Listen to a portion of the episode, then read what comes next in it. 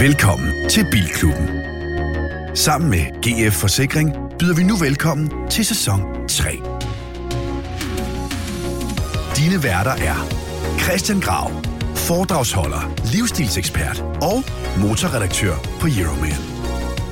Anders Richter, content producer og vært på Formula T V. Niels Peter Bro, brugtvognsforhandler af klassiske biler, general bilentusiast og en del af Garage Club. Og Anders Breinholt, tv, radio og podcastvært, er ikke bilekspert, men bare rigtig glad for biler. Rigtig hjertelig velkommen til Bilklubben. Og velkommen til afsnit nummer otteogfyrre, som egentlig starter med, at vores gode gentleman Theis Andersen taler lidt over sig, fordi han siger, at Anders Breinholt er med. Og Anders Breinholt, han er i den grad stadig med i klubben, men han er ikke her i studiet i dag. Det nye er sådan set, det skyldes ikke hans nærmest porøse immunforsvar. Det skyldes noget, så ja, skal vi sige, det var vel nok på tide-agtigt, som en øh, dannelsesrejse i en alder af niogfyrre år. Han er ved at finde, gode finde sig selv, ikke? Breinholt rejste til han U S A. Han kigger ud over havet et eller andet sted. Som en anden Huckleberry Finn rejser han rundt på den amerikanske vestkyst, tænker store tanker. Vi er spændt på, hvad er det for en Anders Breinholt, vi får hjem. Første øh, livstegn, kan man godt sige, er lidt for uroligende. Han læser artikler på tysk.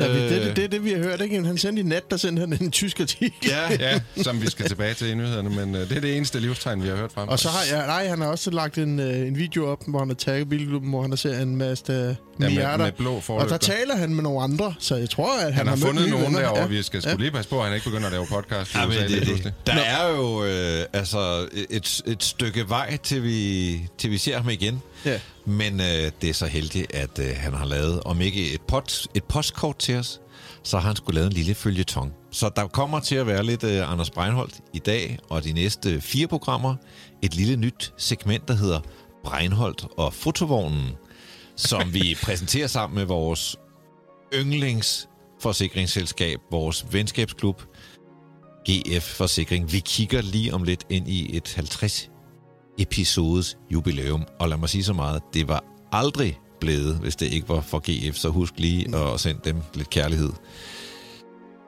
Jeg glæder mig meget til det her med fotovognen. Ja. N P, hvad glæder du dig til?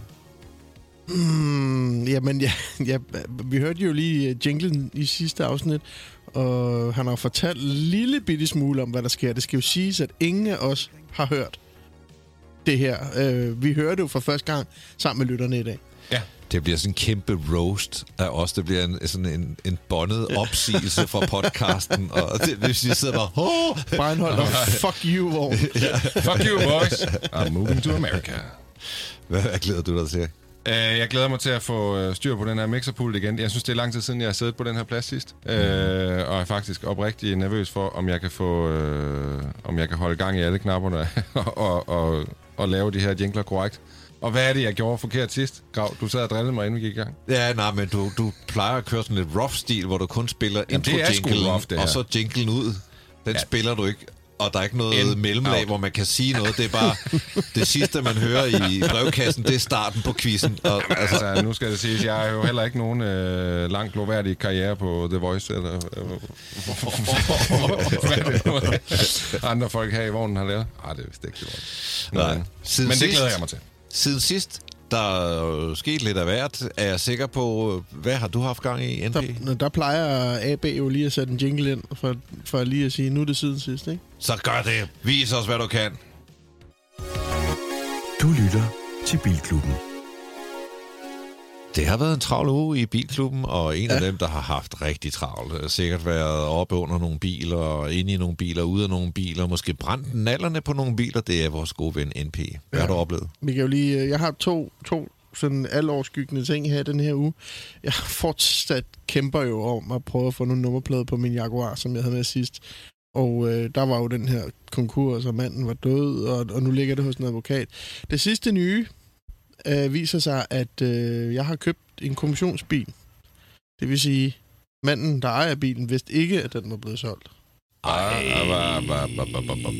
Prøv lige, stop, stop, stop. Det vil sige, Du har købt en bil hos en forhandler, men ja. det var en kommissionsbil. Ja. Og det betyder, at der er en anden, der ejer bilen. Ja. Den står bare i kommission. Ja, det, altså, jeg, jeg havde jo den ja, ja. tidligere billede, ja, ja. der var et navn. Så jeg finder lige ham her. Så ringer jeg, så siger jeg, hej, oh, jeg har jo købt øh, din gamle Jaguar og din enogtredive. Bare lige høre, hvornår solgte du den? Men han havde ikke solgt den. Ikke solgt nej, nej. Så han havde en aftale derovre med, den var i kommission derovre. Så jeg har købt den, men med en faktura, hvor der står, jeg har købt den. Der står intet om, det skal jo stå, det er en kommissionsbil. Jeg skal jo lave ja, aftalen med ja, ja. den tidligere ejer.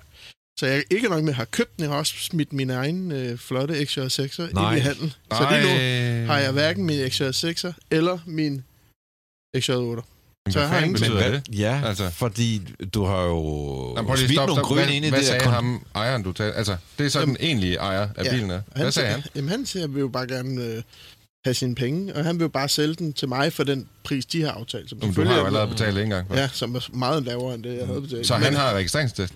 Han har den, men han vil jo ikke af med den, før han får sine penge. Nej, nej, og den ligger så i et konkursbo, hvor der står en kø af mennesker ja, ja, og gerne vil have penge. Så jeg har betalt og sendt en bil over, så jeg har jo selvfølgelig... Nu prøver jeg lige at løse den, inden at jeg smider det tunge skyts på, og jeg har bare sagt... Men så har du jo også et krav i konkurs. Ja, men jeg vil bare gerne ophæve handel, så jeg vil bare gerne, fordi jeg har jo, jeg har jo købt noget, der ikke er deres. Så jeg vil Ej. gerne have min Jaguar tilbage, og mm. mine penge, og altså... Få Jaguar tilbage, det jeg tror ikke, det kan lykkes i hvert fald. Nu hyldede jeg den her person sidst, og, men nu kan jeg da godt se, at der er gået mange konkurser, og det er tilbage. Kæmpe plattenslageri det hele. Øh, og det har de udmærket godt ved. Altså, det er bare, de har bare taget røven. Så nu, og det er højst sandsynligt et insolvent bo, det der. Så nu står jeg jo med et krav på penge, men det er selvfølgelig også min bil. Men altså, bilen må jeg jo kunne få, for det er jo ikke deres, så... Jeg ved det ikke. Jo, men det bliver sgu bøvlet. Det, det, det, det er jo... Ved du hvad, du er simpelthen blevet snydt. Præcis. Det er sgu noget røv. Og, og ham, føler med dig. Ham, der har leveret den ellers ret flotte øh, X J, du havde med sidst, ja. han er også blevet snydt. Ja. Altså... Ja, altså tidligere ejer. Ja, nej, men han jo... har fået bilen igen nu. Nej, det har han ikke. Det skal han jo nok have på et tidspunkt. Ja, ja. ja. Men det, det, nu, nu venter vi lige at se, hvad der sker med, med, med Bo's advokat og sådan noget. Før jeg begynder at aflevere noget, så skal jeg lige være sikker på en eller anden. Men taget, din ikke? handel, den er ugyldig. Det er den jo i princippet, ja. Fordi det er ikke, det er ikke, jeg har ikke købt, det er jo ikke deres bil. Han har bare solgt. Han har lige godt solgt alt muligt andet. Han kunne have solgt en bil over på værkstedet. Ja, ja, ja. Ej, det er noget bøvl, sådan noget. Oh, Nå, så, uh, så godt råd til folk, der er, lad være med at købe en bil, og så uh, bare få den leveret. Sørg for, at du kommer over og får registreringstesten, når du køber. Jeg købte min S-klasse ude hos Michael Lassen. Det var jo en helt anden. Der var jo fandme... Der var endda kaffe i små kopper. Og, Jamen, jeg tror bare, ja. og, så læringen er, husk at få den omregistreret, eller i hvert fald få registreringstesten med, ja. når du køber noget. Altså, altså det er bare... Fuck, var det, fuck, var det nederen? Ja, altså, det er det sgu. Ja. Og er det dog bare... Og, og det værste i det her, der... Altså, jeg kunne... Det er jo ikke, det er jo ikke en, en million kroner, eller altså selvfølgelig mange penge, den har kostet, men det er jo ikke, det er jo ikke, altså livet går videre. Jeg kunne godt bare afskrive det og så sige, fuck det, men, men jeg elsker jo, den fucking Jaguar. Du stod jo lidt og var lidt forelsket. Jeg forelskede den ligesom, Jaguar. Hvis du havde været på Tinder-date sådan en gang, så ser vi dig, du flyver rundt på en lyserød sky, og, og næste gang vi møder dig, så har hun kogt din kanin, og jeg ved ikke hvad. Altså. Jeg er fucking forelsket i den bil, og jeg vil bare have den, og jeg er forelsket i faktum, at den har kørt næsten tre hundrede tusind, den ikke står som en suttebold. Jeg synes, den er fed. Jeg synes bare, historien er fed.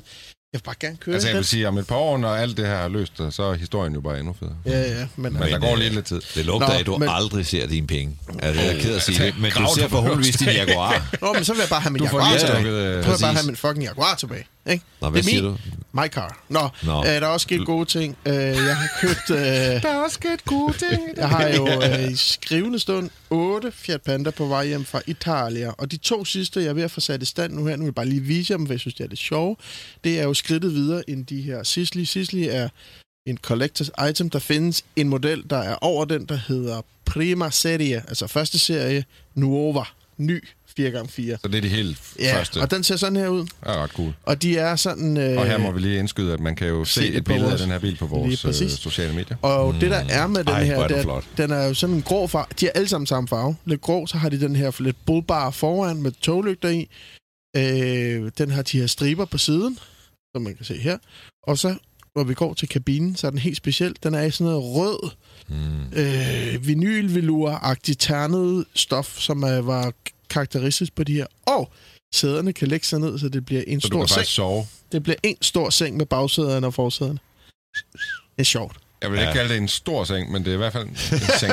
så, og det er en jo en, som I, hvis I kigger på en, en uh, instrumentbrættet, så er det lidt ældre, end det vi ser i Sicilierne, uh, da det er en femogfirs'er. Uh, ja, og Øh, der er jeg ved at få sat to i stand af. Vi håber, vi kan holde den originale lak, sådan så at det er, ligesom jeg har gjort med T toeren i U S A, at det er en indvendig istandsættelse, men holder det originale yder. Og her vil jeg jo lige indskyde, at vi jo også har gang i et YouTube-projekt, faktisk. Ja. Må jeg lige fortælle lidt om det, ja, N B? Endelig. Jeg er færdig. Øh, det er jo sådan, at øh, jeg bruger jo rigtig meget tid på at lave video i mit daglige virke, øh, og øh, det har vi jo talt om her i Bilklubben, og fundet ud af, at vi skal da også lave lidt video en gang imellem. Så øh, vi har selvfølgelig optaget mange af de her podcasts, vi sidder og, og laver nu, øh, og de kommer til øh, fremadrettet at ligge på YouTube, så du kan faktisk se vores podcast med noget video på.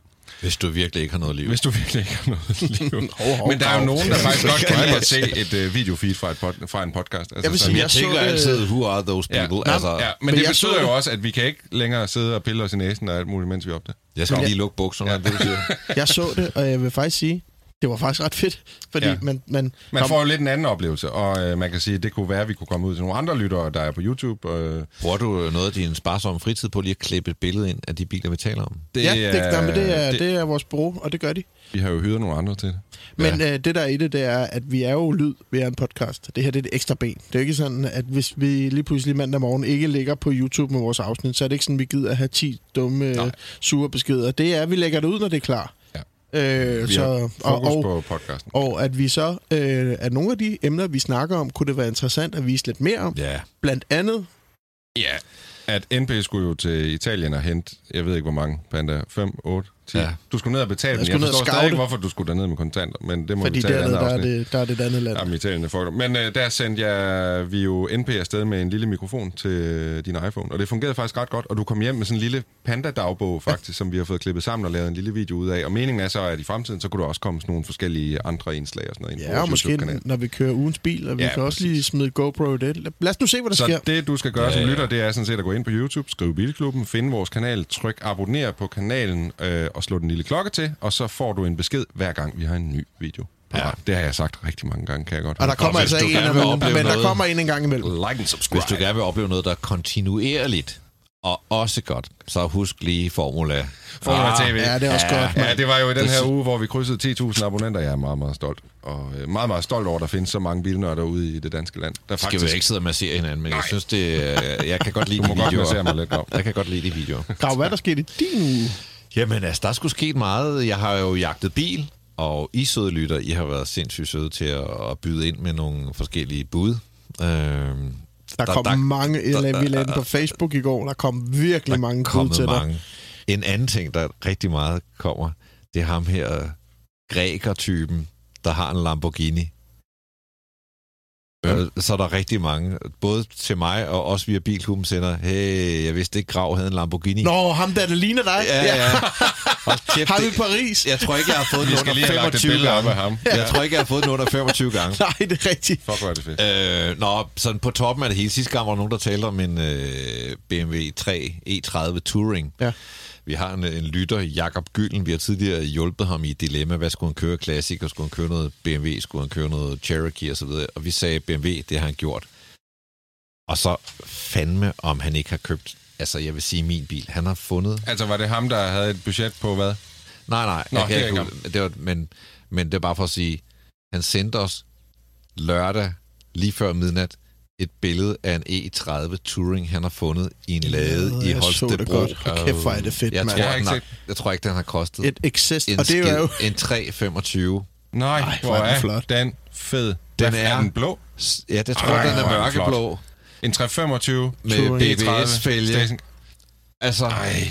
den er så idiotisk. Hvor meget har han givet for den? Jamen, jeg, jeg ved det ikke. Jeg, jeg dør, når jeg hører det. Det kan jeg bare mærke. Jeg har, jeg Men det er jo det, vi har i Danmark. Det er vores ladefund, ikke? Det er ja. sådan noget. Vi har ikke en Lamborghini eller en Goldwing eller noget. Hvis der er nogen andre, der har en lade med en B M W, med en B M W E tredive Touring, så please give me a call. Ja. Derudover så har jeg skrevet til handling. Jeg var ude at køre en bil. Nå? Ja, jeg Hvad var ude at prøve at køre en bil. Jeg var ude at køre den her Porsche ni fireogtyve, som røg til salg i sidste uge. Den så vi sådan godt, ja. en khaki metallic, meget autentisk, øh, jeg tror den var for fireogfirs. Pæn, original bil, original lak, meget... Øh, Jeg tror lige, vi lukker døren ud til, så vi ikke... Åh, oh, der røg lige kamera også. Meget, ja, det kan du også se på YouTube. Nu er der en mikrofon. Nej, meget periodetypisk trim. Jeg var ude og køre i den. Jeg har aldrig kørt en Porsche ni hundrede fireogtyve før. Har du kørt en Porsche ni hundrede fireogtyve, Rigner? Øh, ja, for lang tid siden. Ja. Den er sådan... Øh, ja. Har du kørt en Porsche ni hundrede fireogtyve nogensinde? Jeg har kørt en ni hundrede otteogtyve. Ej, det er noget helt andet. Den kørte pissefedt. Jeg var faktisk, at den, man nu der altid kørte den om, det var ligesom den originale frisør Porsche, og det var lidt en Audi og lidt... Fuck, den kørte godt. Men man skal også Køb tænke den. På, at en, en, øh, øh, en ni fireogtyve er jo bygget op på... Altså en ni elleve er bygget op på den forkerte måde, altså sådan helt ja, objektivt. Ja, ja. Og en ni fireogtyve har motoren foran, gearkassen bag, en perfekt vægtfordeling. Du ved, lavt tyngdepunkt. Ja. Den, den, den har gode køreegenskaber, selvom ja. vi har drillet den i rigtig, rigtig mange år. et hundrede fireogtyve hestekræfter, ja, tror jeg, den har. Øh, fire cylinder. Men den lyder fedt. Den har den der lyd, som man i dag tilstræber generisk designer. Den har det, når man slipper speederen, så siger det... Pum, pum, pum. Altså, ja. Og dejlig kort vandring på gearskiftet og stram styring. Og, ja, men, den var virkelig men, fed. Men den grund til, den... at jeg ikke købte den, ja. det var, at den havde nogle revnede sæder. Det kan findes, det kan skaffes. Den havde et revnet øh, instrumentbord. Det kan findes, mm. det kan skaffes. Men, men jeg magtede, jeg håbede lidt, at den ikke havde den type ting. Altså, jeg kunne leve med men nogle riser i lakken. Hvad er det for en type ting, du godt kunne leve altså med? Du har altså kun hundrede tusind grav. Du kan ikke forvente, ja, ja. at det står nej, nej, i konkurs. Men, øh, jeg har bare før haft biler med revner i sæder og sådan noget, og det, det bliver... Det bliver jo bare værre, ja, og det skal fikses, og, og det koster mange penge. Og hvis du først fikser et stykke læder, så ja. må mm. bum, så bliver du nødt til at skifte det hele. Mm. Og, øh, men igen, vi skrev jo lidt sammen om det, og ja. det der med instrumentbordet, det er sådan en meget klassisk fejl på der, både en i fireogtyve og en fireogfyrre. Der fandt jeg faktisk ud af, men gennem noget, der hedder Værk fireogtyve.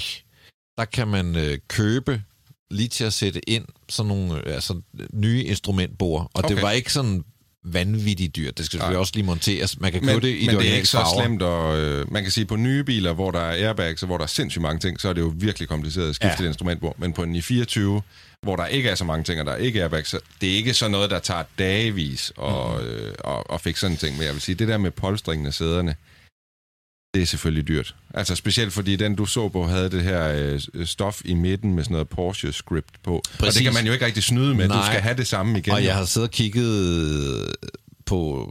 De, der, mange, der er en del steder, der har de der gamle tekstiler til dellæderkabiner i, i hele. Porsche. Du kan få det hele. Men jeg kunne ikke finde det der. Jeg ah, kan finde jeg mener, det der psykedeliske og ternet og alt, hvad den har været ja, igennem. Ja. Men jeg kunne sgu ikke finde... Øh... Der findes en, øh, et firma i Tyskland, øh, jeg tror, det hedder Justin Plasek eller sådan noget, øh, og de er eksperter i Porsche-kabiner, øh, og de kan lave alle de gamle typer sæder med alle de gamle typer stof. Jeg men tror, kan du ikke... kan få det lavet, men, oh, oh, oh, men Grav, du skal tænke på... Ja, men det, det jeg gider altså ikke have en Porsche ni hundrede fireogtyve til to hundrede tusind. Men kunne du ikke altså, nej, nej. forhandle prisen lidt på den der?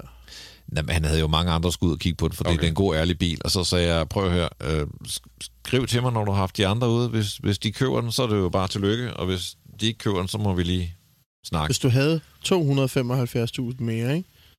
Så havde jeg, så havde jeg altså købt den der blå øh, ni otteogtres, der er til salg for tiden. Det var Grav, hvis du havde ni millioner to hundrede otteoghalvfjerds tusind mere, så kunne lige, du få en karrikke. Lad os lige dvæle ved den ni otteogtres. Har du set den til salg? Hvorfor den? En, en blå ni otteogtres. Ja, den har været til salg flere gange. Hæft, hvor er den flot. Ja. Og det er i forhold til ni fireogfyrre en, en lidt mere vild bygget, ikke? Det deler altså lidt meget. Ni, en ni fireogfyrre er sådan set en udbygget ni fireogtyve, og en ni otteogtres er sådan set et, et par facelift af en ni fireogfyrre. Okay. Jeg kan ikke lide ni otteogtres. Jeg synes, ja, den, jeg elsker jeg den. Den deler den meget vandene. Baglygterne er ikke særlig pæne. At, det er ligesom no. det, det grimmeste fra en Porsche ni otteogtyve af, af den nyere version. Jeg tror, det var dengang, hvor Porsche var i økonomisk sådan lidt beknæb. Ikke? Forlygterne, de har jo også sådan noget øh, ni otteogtyve år så. Ja. Og så men, de, men de rejser sig ikke hundrede procent sådan, ligesom på ni otteogtyve. De vipper sådan lidt op. Den er også lidt ni treoghalvfems-agtig. Ja. Også fordi forskærmen er ligesom meget tydelig. Mm-hmm. Jeg kan sgu ikke så godt lide den, men ja, jeg er ikke sige, typer, den kører fedt. Er ret sjældent, og hvis man skal bruge sådan en Porsche, man kan bruge hver dag, mm. så er den otteogtres super fin. Altså, det er sgu en ret cool bil. Ja, der synes jeg bare, at den der fallerede parfumesælger af ni fireogtyve, den står lidt flottere. Den, den, den er federe. Ja. Nå, drenge, vi skal videre. Det er ikke... Øh, jeg styrer jo teknikken. Jeg ja, kan se hvad, så skal du sætte en jingle altså, på til det, vi skal, jo. Hvad skal vi videre til? Jeg har lyst til at sige... Du lytter til Bilklubben. ja. Og videre til nyheder det.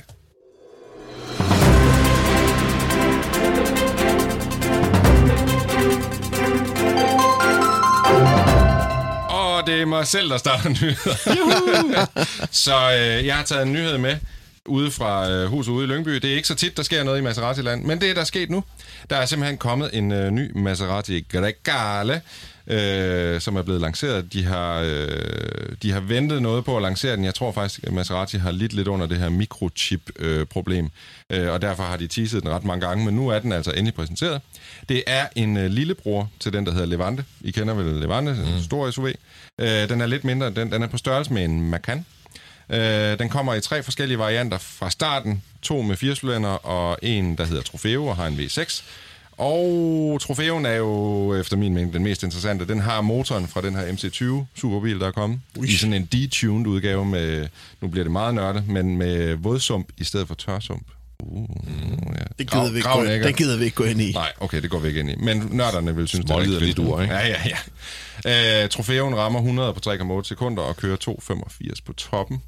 Øh, og så kommer der også en fuldt elektrisk version. Som jeg forstår det, så kommer de tre øh, benzinvarianter kommer først, og så kommer den fuldt elektriske sådan lige om lidt. Og på Maserati-sprog kan det betyde...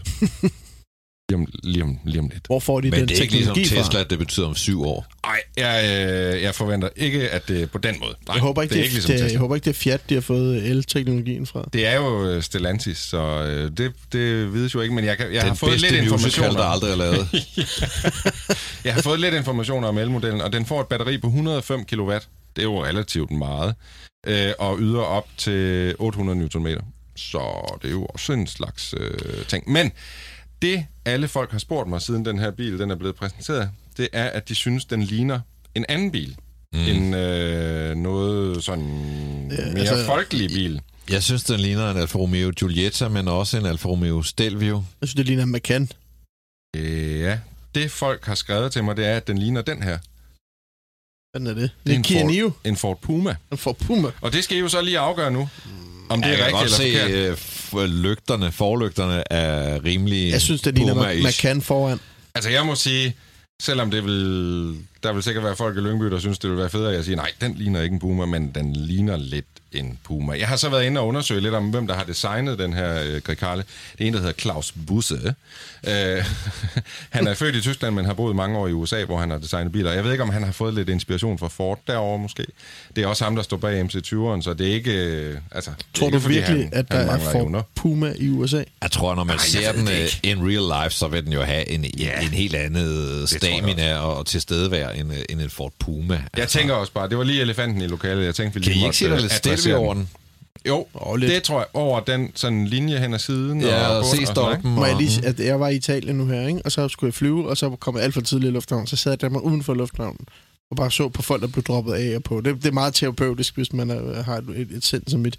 Men hvad hedder det? Der kom en Stelvio. Ja, hvad sagde Jamen, jeg har, det er meget terapeutisk. Kan det være dit råd til Anders Breinholt, der skal sætte ud ja, i laks og se har, folk ja. blive sat af på? Jeg er faktisk ved at blive øh, diagnostiseret øh, A D D, Aspergers og en smule autisme. Nå. Så der er lidt krig i mit hoved engang imellem. Så det er rart, at... Øh, så bare ud og det er jo også derfor, jeg afbryder. Det er et meget stort øh, jeg synes, øh, symptom for, for folk med min sygdom. Nå. Vi kan lide dig, som du er. Jeg godt lide, at du afbryder. Da jeg sad der, som Forrest Gump på bænken med min taske, der kom altså en, øh, en Stelvio i den der Q fire version der, ikke? Hold kæft, hvor var den fed. Ja. Hvor er det bare en fed bil. Ja. Undskyld, og sådan den, lidt, den, lidt, den, lidt sænket-agtigt sådan ja. lidt i... Jeg synes nemlig også, den er mega god. Wow. Den kører også... Er den dyr? Rigtig fedt, det gør den altså. Den er jo ikke, den er jo ikke dyrere end så meget andet. Jeg tror bare, når man står i den der situation og skal bruge de penge, så ender man tit med en af tyskerne. Det er fordi, Q fem, at, ikke? Eller sådan jo, ja. men, men i virkeligheden, så hvis du virkelig godt kan lide en S U V, der kører godt, så er Alfa Stelvion jo altså et ret godt bud på det. Men, det vil jeg nok sige. Altså sådan, hvad skal vi sige, S U V'er med noget sport i sig, ja. det er klart, at sådan noget som en uh, Cayenne, den har det. Mm. Men der har Stelvio til en meget lavere pris. Den har der altså også. Og mm. der, er, der er ikke mange S U V'er, der har det der. Nej. Og så vil jeg sige Stelvioen. Altså en Cayenne ser jo ikke... Det er ikke lige alle vinkler, den er heldig fra, synes jeg ikke. Men mm. jeg synes, Stelvioen er virkelig sådan godt skåret, når det kommer fed. til S U V'er. Nå, ja. tilbage til Grecale. Det navnet, det er by the way en vind, der blæser langs Middelhavet. Og det er lidt en tradition for Maserati at bruge de her vinde. For eksempel fra Levante, Ghibli, Bora og Merak. Og grunden til, at jeg siger det... Det kommer vi tilbage til til slut i dette afsnit. Det og så afslører jeg ikke mere. Quattroporte-vinden. Nej. Den firedørsvind. Må jeg lige sige noget? Jeg har jo sendt jer en video af den. Det har de, I har jo set den før. Hvorfor en? Da jeg var i Torino, der kørte jeg jo bag sådan ja, en i fuld camouflage. Jamen, de har kørt længe med mm, prototyper. Der prøvede jeg at tjene lidt penge på det. Det sidste, det er, jeg har hørt lidt i krone, hvad sådan noget, det kommer til at koste i Danmark. Og det, jeg ligesom kan forstå, det er, at den starter ved omkring en komma tre millioner kroner. Så det er jo en slags penge. Øh, en Macan starter ved en komma to, så den er måske lidt dyrere end Macan. Men en Macan har lidt færre hestekraft, og der skal nok være en masse frem og tilbage. Og vil du gerne have en Trofeo, så sniger vi også lige over de to millioner nok. Jeg tror, de fleste af de her, de bliver nok leaset, men det var lige sådan lidt hurtigt data. Videre til næste nyhed, Grav. Det er dig. Ja, jeg har jo titel af livsstilsekspert, og så sidder jeg og høvler alt muligt statistik, og så faldt jeg over noget, som jeg egentlig synes passede meget godt ind her, nemlig Danmarks Statistik, der har kigget på gennemsnitsalderen for personbiler i Danmark.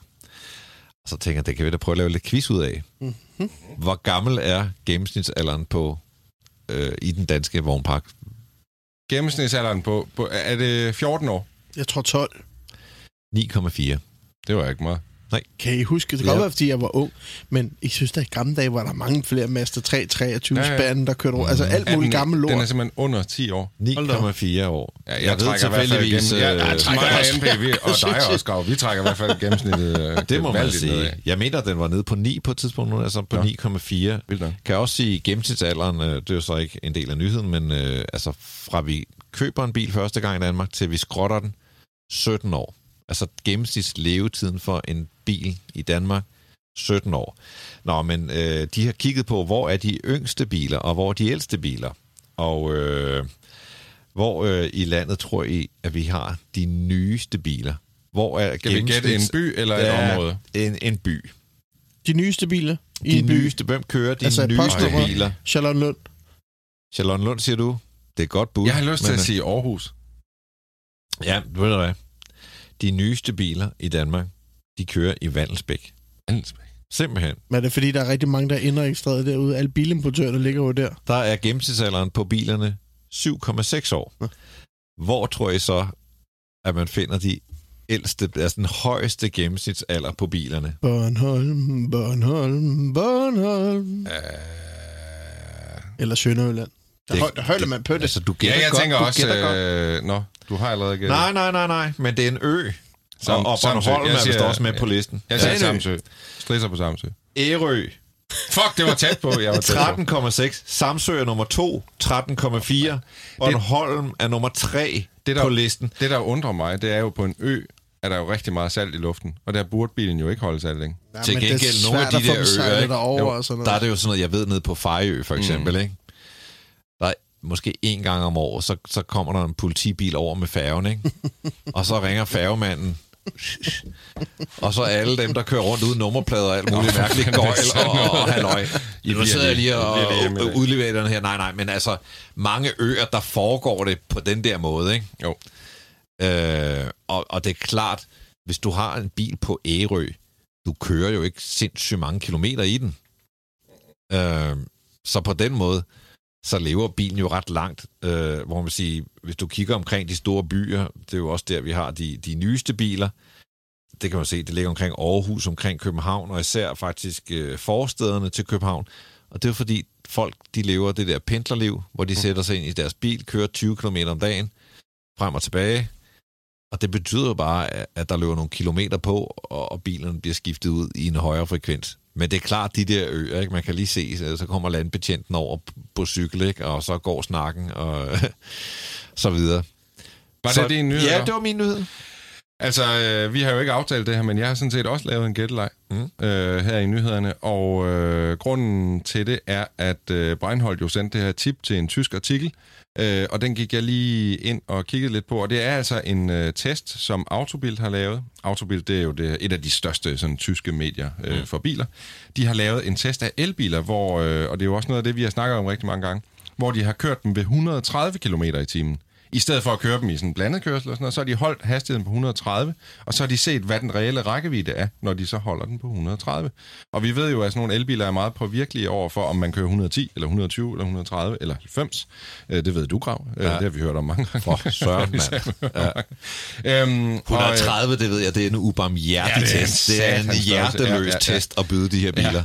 Ja. Og øh, det, jeg har tænkt mig nu, det er, at ja, vi skal ikke gennemgå alle de otteogtyve elbiler, som Autobild har kørt, men jeg har udvalgt fire af dem, øh, som nogle af dem har vi haft med her i podcasten. Jo, jeg tror faktisk, alle sammen har vi haft øh, talt om her i podcasten. Øh, og så øh, fortæller jeg, hvad, det officielle, hvad den officielle rækkevidde er, og så skal I gætte, hvad den så reelt har kørt ved hundrede og tredive kilometer. Jeg synes lige, man skal deklarere. Mm-hmm. At det er jo ikke, fordi bilproducenterne lyver. Nej. Men den her V L C P-cyklus, jeg kan sige, den er udmålt under treogtyve graders varme. Præcis. Og et særligt køremønster, og jeg skal ikke kunne sige, om det overhovedet Nej. På noget tidspunkt rammer hundrede og tredive kilometer i timen i løbet af de der hundrede kilometer, man kører i W L C P. Jeg er i tvivl i hvert fald. Men, men, men det, det er jo i hvert fald ikke øh, ret lang tid. Og det betyder bare, at hvis du tager en bil på en øh, otte grader kold midttysk øh, dag og kører ned på autobahnen, blæser afsted hundrede og tredive kilometer i timen, så er det klart, så ryger der seriøst meget range af. Og vi har heller ikke brug for uh, sure pressechefer, der ringer en uh, mandag morgen, fordi det her, det er altså en test, som Autobild har lavet, som vi bare refererer til. Og I kan læse hele testen inde på autobild punktum d e. Vi starter med Seat Cupra Born. Eller Cupra Born hedder den vel egentlig bare. Æ, den, de har, den, de har taget med, det er den to hundrede og enogtredive hestes øh, med det store batteri, og den har en officiel rækkevidde på fem hundrede og fireogfyrre kilometer. Hvad kører sådan en ved hundrede og tredive kilometer i timen? tre hundrede og tyve. tre hundrede og tyve. to hundrede og nioghalvfems. to hundrede og seksogtyve kilometer. Au. Au. Au. Au. Det er altså under halvdelen af sådan den officielle V L C P-rækkevidde. Ja. Det er bare med... Det er lidt op ad bakke. Ja, det... det er lidt op ad bakke. Og man kan sige, at tyskerne er jo ret interesserede i den her test, fordi de netop... De kalder den autobahntesten, fordi mm. det er jo vigtigt for dem, når de kører. De kører jo lidt stærkere, end vi normalt gør. Det er også super aktuelt. Mm-hmm. Hvis man sidder med en elbil, og man planlægger at køre på sommerferie, så kan man jo... Man er heldig, det er treogtyve grader, Præcis. Men øh, stadigvæk. Hvis du kører i en Mercedes E Q B, som du havde med, var det sidste gang, forrige gang? Mm. No. E Q B tre hundrede og halvtreds, som har en officiel rækkevidde på fire hundrede og tyve kilometer. Hvor langt når du så? to hundrede og halvtreds. Nej, tre hundrede og femogtyve. to hundrede kilometer. Hold okay. Igen, altså vi er under halvdelen af den officielle rækkevidde, hvis du, hvis du Ej, kører nok jeg tror, hundrede og tredive. Det man skal lægge ind i det her, ikke? Jamen, du kører også hundrede og tredive. Du kører hundrede og tredive, ja, ja. Jamen, du kører det vil sige, at du kører de to hundrede kilometer på under to timer. Mm. Og så skal du lade op i hvad? tredive til fyrre minutter. Jo. Så kører du igen knap to timer, så skal du lade op i fyrre minutter. Altså med den logik, den logik kan man jo godt bruge. Ja, ja. Man kan bare sige, at jeg tror bare, der er mange, der køber elbiler, som bare... Det er ligesom et køleskab. Jeg kigger jo bare på, om det er et, et eller andet eller et eller andet, og så forventer jeg, at den kan det, men jeg forventer jo ikke, at den svinger, eller at det er forskelligt, om det er varmt eller koldt udenfor, kan man sige. Mm. Vi tager et eksempel mere, det er Hyundai Ioniq fem. Sådan en syvoghalvfjerds kilowatt øh, bagløbstrækker med to hundrede og niogtyve heste. Den har en officiel rækkevidde på fem hundrede og syv kilometer. Hvad tror I, den går? Den er ikke særlig aerodynamisk. tre hundrede. Nej, to hundrede og tyve. to hundrede og enogtres. Så det er faktisk lige over det halve. Ja. Så det er ikke så skidt. Nej, den kommer jo lidt med et større batteri nu. Ja. Den sidste, det er B M W iX xDrive halvtreds. Så den, du prøvede, Grav, bare i den største udgave. Mm. Den har en officiel rækkevidde på seks hundrede og tredive kilometer. Det er altså et stort ja. Monstrum, vi taler her. Ikke? Hvad tror I så, den har gjort? tre hundrede og tres. tre hundrede og tyve. fire hundrede og fireogtredive. Det er ret pænt. Jeg kan ja, nemlig huske, at den var, den var okay pænt. Og det, der ja. Ligesom også var essensen af den her test, det er, at de større modeller, altså sådan noget som en Mercedes E Q S øh, og en B M W iX, det er jo kæmpe store, kæmpe tunge biler, som har et kæmpe stort batteri. Men faktisk er det dem, der sådan er bedre egnet til at køre de her høje hastigheder, end, øh, end mange af de mindre biler. Og det, dreng, det var altså bare lige en lille nyhed fra, sendt fra Anders Breinholt, mm. lavet af mig. Og nu tror jeg, vi er færdige med... The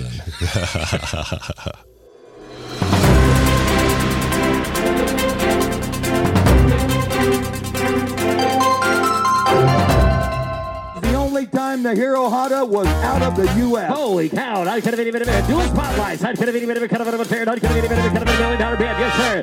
Så I lige, hvordan vi gled lynhurtigt videre over det næste. Det var nærmest øh, auktioner. Jeg kunne faktisk kunne jeg arbejde på en lokal kanal. Ja, du kunne du gøre. Vi har, har en lokal kanal her. Vi har lidt øh, fem. Fem stærk. Vi har lidt forskelligt her. Ja, jeg lægger lige ud øh, ja. med, med to ting, og mm. så kan du øh, overtage bagefter. Ja, skal vi lige sige, at vi er i auktionsnyt. Ja, og det er mit, øh, faktisk mit segment. Ikke? Og det er faktisk tale om efterlysninger. Alt giver mening. Jeg øh, starter lige. Auktioner har vi ikke så meget af. Jeg kan oplyse, at Steve McQueens øh, med gamle Mercedes W et hundrede og ni er til salg for tiden. Den har været til salg længe på annoncer. Og, og mener, et hundrede og ni, hvad er det for en? Det er S-klassen, der er øh, efterfølgeren til et hundrede og otteren. De er meget ens. Det er, er det pontonen? Det er efter ponton, før W et hundrede og seksten, som er den her Okay, ja, når jeg kender et hundrede og otte, men det er sådan den samme. Ja, sådan, ja jeg har aldrig godt. rigtig forstået, hvad for forskellen er. Men det er, det er, ja. Og Steve McQueen havde den fra tooghalvfjerds til firs, indtil han døde, øh, eller hans produktionsselskab havde den. Og den har været til salg for sådan noget par millioner. Øh, nu er den på auktion, jeg tror, at bydende, bydende stund er den på fire tusind U S dollars. Det går mm. den nok ikke for. Øhm, det var det. Jeg vil øh, lige ja. Swift øh, hurtigt, øh, jeg, eller jeg Jeg købte faktisk en bil i går på Bonhams auktion. Ja. Nå. Men jeg fik den, altså den var under reserve, og så har jeg ikke hørt noget fra dem. Nej, men man kan sige, når den er, når den ikke opnår sit reserve, så skal du tage fat i dem igen. Så skal jeg selv. Ja, fordi så skal du selv aktivt tage fat i dem og se, om du kan lande en handel. For det er nu det sådan, at hvem byder først? Hvad var det for en bil? Det var en Jaguar X J fyrre, altså den her mm, U S... Fra Silkeborg. Det var ikke øh, fra Silkeborg. Var den ude af konkursbo?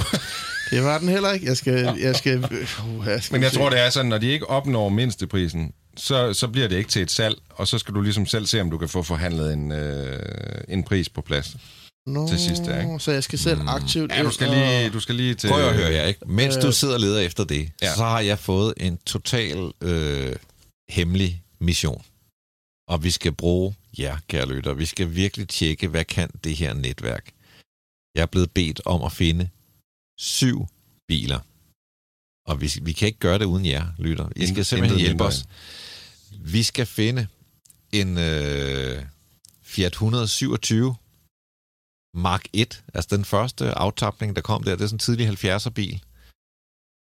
Vi skal finde en Alfa Romeo Giulietta. Det var altså ikke, det er ikke den, der kører rundt nu, men det er den, der kom i slut halvfjerdserne. Sådan en kører der i hvert fald på Frederiksberg. Kom i otteoghalvfjerds eller sådan noget. Og må jeg lige, inden vi, du når øh, ja. til bunds i din... Øh, den her liste kommer også til at ligge ude på vores øh, sociale medier, Præcis. så man kan se den. Og det der med sådan en kører på Frederiksberg, det kan vi ikke rigtig bruge til Nej, noget. Vi skal have fat, vi skal have skal fat, vi, skal vi skal have fat i nogen, der har bilen, eller nogen, der ved, hvem der har bilen, og selv er klar til at ringe og få vedkommende til at tage fat i os. Altså alt det der med, der står en på en gård i Køge, og der... altså Det, det bliver for, for lang vej, også fordi det, det er syv biler. Men hvad, og, hvad, og, ej, jeg tror, vi skal sige det på den her måde. Hvis du har bilen, så skriv det til os. Ved du, hvor den er, så får du den person, der ejer den, til at skrive til os. Fordi Præcis. vi skal ikke... Jeg kan ikke ligge så vi har, og... vi har grundlæggende ikke brug for et tip til, hvor den står. Nej. Vi har brug for, at ja. ejeren af den her bil skriver til os. Men kan vi, inden vi når resten af listen, kan vi afsløre, hvorfor? Nej. Nej, det er, det er simpelthen tophemmeligt. Ja, det er det. Det er, det det er et secret fra, mission. Det er, nu skal du bare lade være at spørge.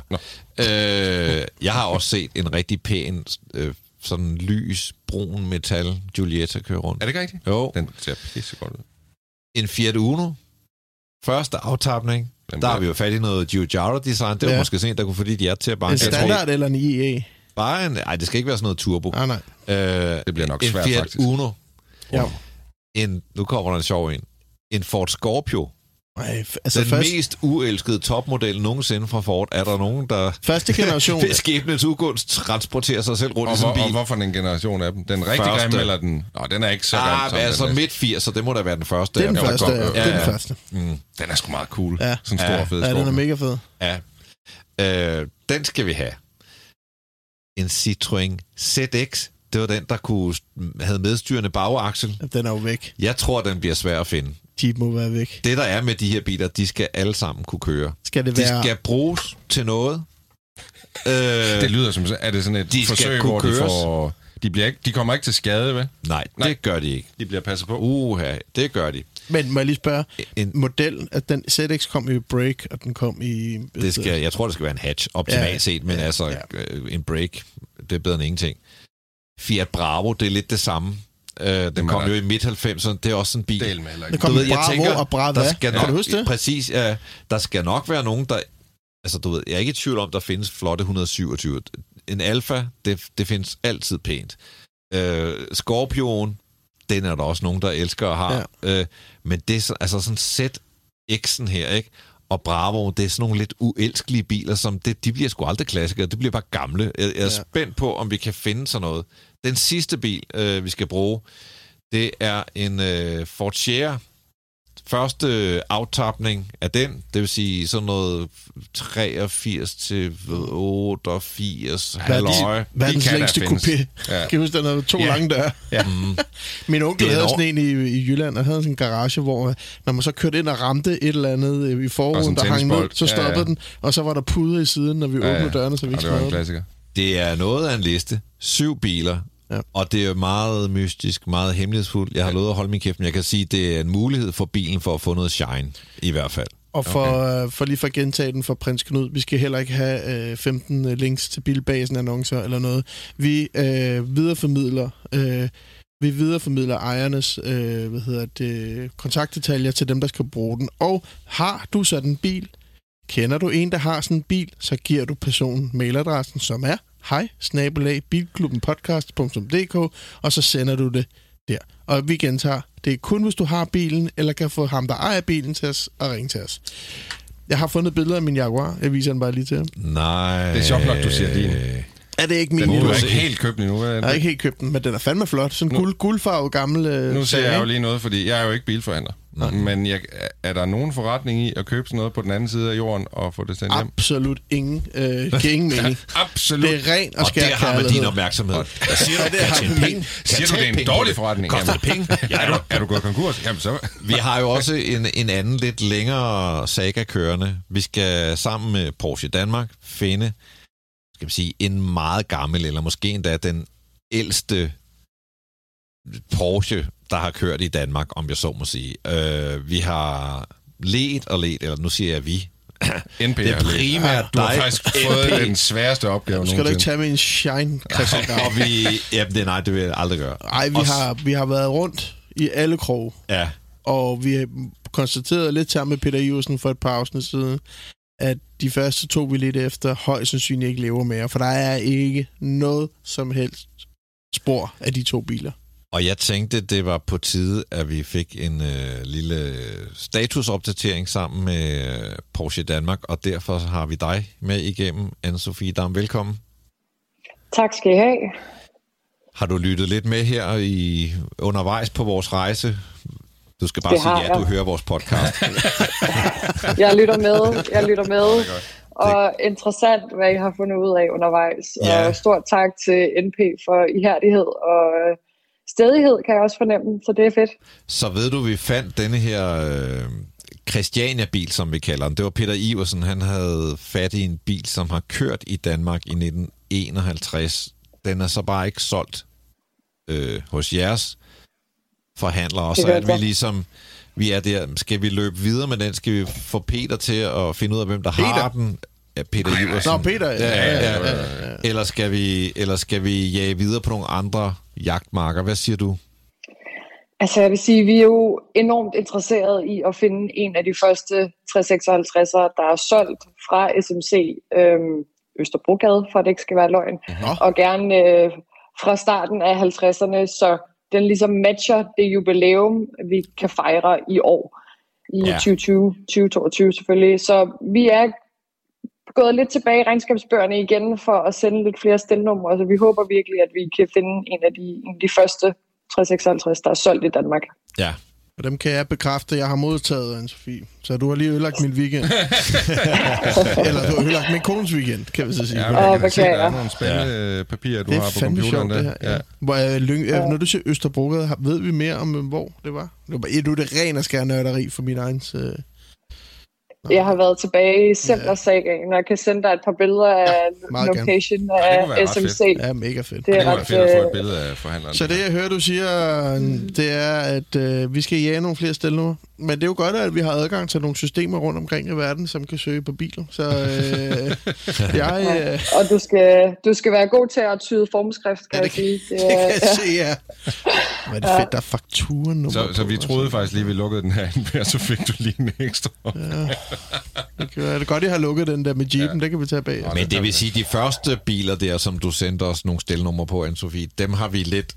Altså, det, de lever, vi... at de, eftersøgningen lever stadig på dem. Det ligger ja. ulmer ude i nogle... For okay. lige pludselig er der en eller anden tosser, der... Men siger, vi går ikke ud fra, at de findes her i Danmark i hvert fald. Nej, men problemet vi... er jo lidt, at også med de her biler, der også kan godt være, at sådan en bil lever et sted, men i, i ro og mag nede i en mørk kælder, hvor ikke nogen har lyst til at vise, de har den. Præcis. Så det er lidt svært, det der med at finde ud af, hvor de er. Men øh, vi fortsætter jo. Nu har vi fået fede oplysninger her. Du ender med at få en Porsche ni hundrede enoghalvfems. Det er det, det er det ældste, du kan finde. Tak for indsatsen. Vi har fået den Cayenne.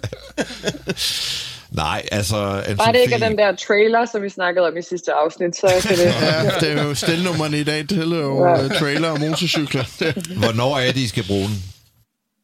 Vi vil rigtig gerne øh, låne den til et arrangement, vi har den tredje juni. tredje juni. Okay. Ja. Hvis man nu er sådan en øh, Porsche-entusiast og tænker, hey, jeg kunne da godt tænke mig at være med til at fejre, at øh, I har været i Danmark i halvfjerds år. Kommer der noget til, til sådan nogle typer også? Det kan du tro. Vi fejrer traditionen tro Sportscar Together Day, og den øh, får ekstra meget gas i år, fordi det er halvfjerds års jubilæum, så... Stay tuned. Følg med i nyhedsbrevet. Vi skal nok uh, annoncere en dato, når alle sportsvogns entusiaster er inviteret. Hvis vi finder den her bil, skal den så med ud og køre i karavanen måske? Hvis den kan køre, kunne det da være for, for vildt. Ellers men, uh, men ellers kan den få lov at blive udstillet. Ellers tager vi traileren. Ja, den kan være folieres med et eller andet. Jeg uh, bukker og nejer siger tusind tak for det her, og uh, går, går flugt i gang. Ej, det er stærkt. Tak. Ja. Selv tak, og øh, vi graver videre, og så, så giver vi dig en status, når, øh, når, vi, når, vi har, når vi har nyt i sagen. Det er sejt. Håber tak ikke, for vi får det. Brug for flere stelnumre. Nej, der er ikke flere sider i bogen. Nej, præcis. Hej igen. Vi ses. Ha' det. Hej. Hej. Ja, lige måde tak. Hej. Det er fedt. Og nu når vi lige øh, var ved efterlysningerne. Ja, vi efterlyste jo en Jeep i sidste afsnit. Kan ja, det? det var sgu mm. ret cool. Det var sådan en ja. uh, Grand ja. Wagoneer. Ja, ja, ja. I have found it. You have? Of course. mister N P. Øh, med hjælp fra lytter. Jeg finder lige med hjælp en passende jingle. Ja. Ja, du kan bare snakke videre imens. Der går lige. ja, ja, ja, ja, ja. Ej, du har ikke det. Bam, bam, rabadadam. Nå ja, vi skal have den. Det er også rigtigt. Og den? Ja, det kunne også være meget fint. Ja, ja. Nå, øh, en opmærksom lytter hjælper lidt på vej. Øh, der er et eller andet inde i Færdselsstyrelsen, ikke Fødevarestyrelsen, men Færdselsstyrelsen, man kan søge i nogle arkiver, og vi fandt øh, ud af den nye nummerplade, og vi kunne så se, at den havde skiftet ejer for et par måneder siden. Så det indikerede bilen med liv. Og øh, efter lidt, øh, lidt annonce, øh, hvad hedder sådan noget, historiksøgning, så lykkedes det mig faktisk at finde frem til både sælger og køber. Mm. Og ringe til køber. Det er en flink, flink mand, der bor i Sønderjylland. Som lige har købt den, faktisk. Ja, og han er absolut... Øh, og Adam, nu der hører du det her. Øh, det er Adam, det er jo ham, der er... Nej, jeg troede, at han igennem. Nej, nej. Jeg tænker, jeg tænker. Nej, fordi der, jeg tænker, ja. der er lidt for mange mennesker igennem, så jeg, jeg lukker den lige her. Ja. Øh, vi har fundet den. Den er i Sønderjylland, og han er rigtig glad for den, ham der har købt den. Og det er en... Øh, kan se, det er et autoværksted, og de kommer til at renovere den. Så øh, du får nok ikke din bil tilbage, Adam, øh, desværre. Det er en keeper. Det er en keeper. Og øh, han har jo fundet ud af, ham her i Sønderjylland, at den er ret sjælden, for den har bundgear. Så det er en super Wagoneer, åbenbart. Og dem er der ikke særlig mange af. Så Adam, du har solgt en juvel. øh, nej, men der er ikke rigtig mere at gøre. Men ja, det var flot, du fandt den. Ja, ja. Sådan, stærkt. Det var, der var lidt go- godt, godt gammeldags detektivarbejde. Det tror jeg, du får til endnu her. en øh, lille jingle.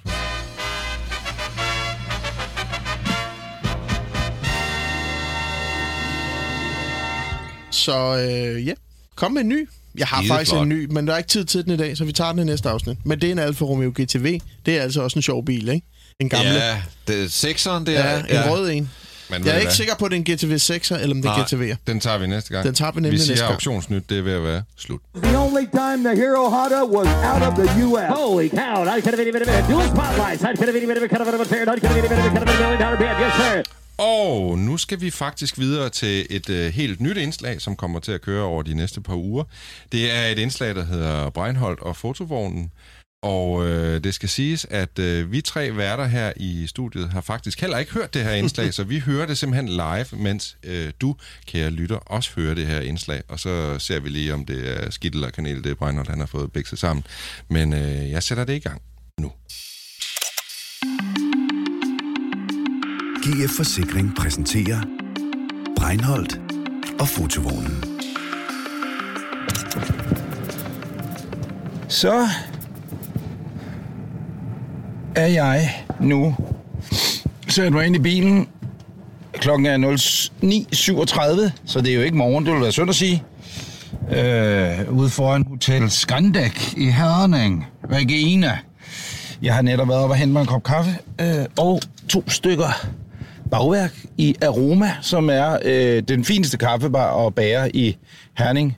Og det siger jeg ikke, fordi jeg har fået rabat, men det siger jeg, fordi det ved jeg. Og øh, det, der sker nu, det er, at øh, jeg skal ud til en adresse cirka tyve minutter fra Herning. Ude på Troldhedevej ti ved Sønder Felding Efterskole i det midtjyske. Det er en aftale, jeg har med øh, en, der hedder Martin. Martin, han er A T K-operatør. Det vil sige, at han sidder i politiets fotovogne. Fotovognen holder ude ved det her Troldhedevej ti, så hører man det her i dag, den otteogtyvende februar tyve toogtyve.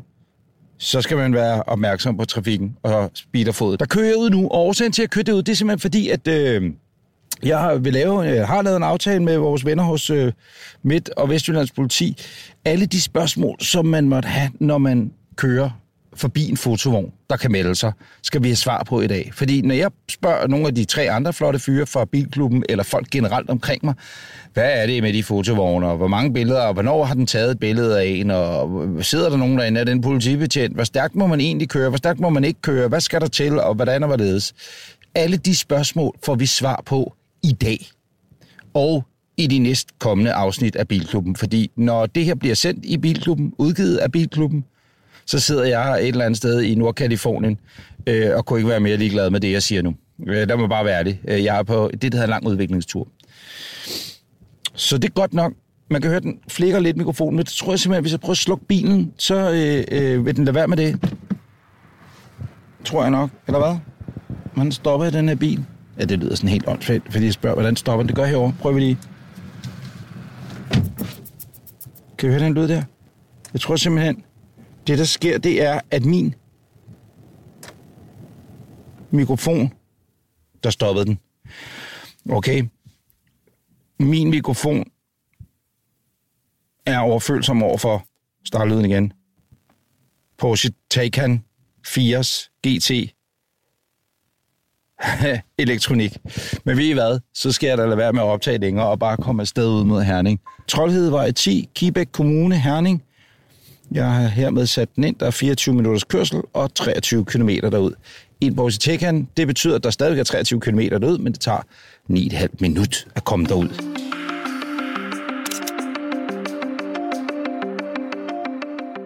Nu siger min G P S, at øh, jeg er hos Martin om tre minutter. Vejen mellem Herning og der, hvor jeg skal hen. Det er en dejlig vej. Men øh, nu prøver jeg lige noget, og det er, at jeg sætter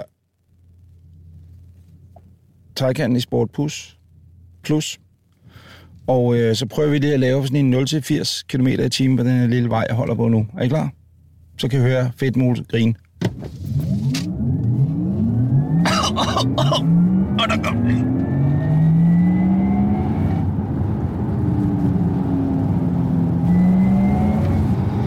Åh, shalhat mandil khandila hashlum. Ifølge G P S'en, der er der to hundrede meter hen til, hvor at, øh, han skulle holde Martin. Det er så her, Martin skulle holde, men der holder Martin der ingen skid. Troldhedevej ti. Er det den forkerte Troldhedevej, jeg har valgt? Så er der trafikradioen. Det er P fire Trafik med advarsel om en spøgelsesbilist, og bilisten kører på Messemotorvejen mellem et Snejbjerg og tre Hvidbjerg. Det må man ikke gøre grin med, men det er mig. Det er spøgelsesbilisten, der ligger og leder efter Martin. Hvor fanden er Martin? Altså, det er sgu da for underligt. Er det den forkerte vej, jeg har taget? Jeg ringer lige til ham.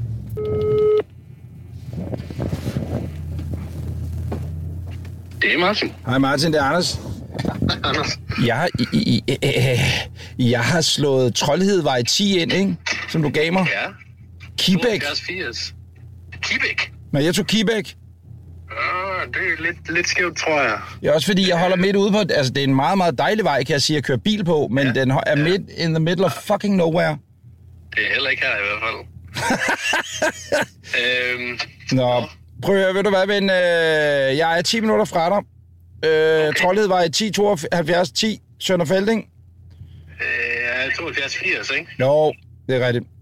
Ja, godt. Vi ses om lidt. Så. fem hundrede meter er der en fotovogn. Jeg kan se taget af den blå bil ved Sønderfælding Efterskole, og jeg kører kun toogfyrre, så mig kan han ikke fuck med. Med mindre jeg selvfølgelig ikke må have en mikrofon i hånden, men jeg ser ham holde derinde. Og ja, så har han sat gearet lige ud på vejen. Hej Martin. Jeg har lige optaget, mens jeg kørte, så man kunne høre om på den der trafikalarmen. Okay. Hej Anders. Martin. Hej Martin. At man kunne høre, at du var her. Ja. Så var jeg ikke i tvivl om, at det var det rigtige sted. Godt, at du ikke vil have kaffe med inden for Herning, men jeg har altså taget bagværk med til os. Breinholt er endelig kommet frem, så lyt med i føljetonen i næste uge, når A B går i vognen sammen med Martin. Findes der en kavlingpris inden for radioprogrammer? Ej, det er sgu stærkt gået. Radiomontage, når det er allerbedst. Det, det minder lidt om, øh, hvis nogen der hører undskyld, vi roder, så ligner det et indslag til, øh, til radio. Man savner ham helt, det ja, lille plus, ikke? Mm. Ja, det gør man. Det er ja. rigtigt. Jeg tog også mig selv i, ej, hvor hyggeligt det er, når han kommer med bagværker. Jeg følte lige, han var her sådan lidt. Ja. Ja. Så var han der, ikke? Anders, hvis du hører det her, det gør du jo, for fanden. Vi savner dig der med. Ja, jeg synes, det er... Det var godt det var, produceret. Det var et det afsnit, der ligesom lægger op til at få noget mere at vide. Fordi han er også bare... at vi ikke engang kommet ud i fotovognen. Han er jo også bare idiotisk foretagsom, ikke? Så har han lige midt i alt andet, han laver. Så ja. har han lavet det der.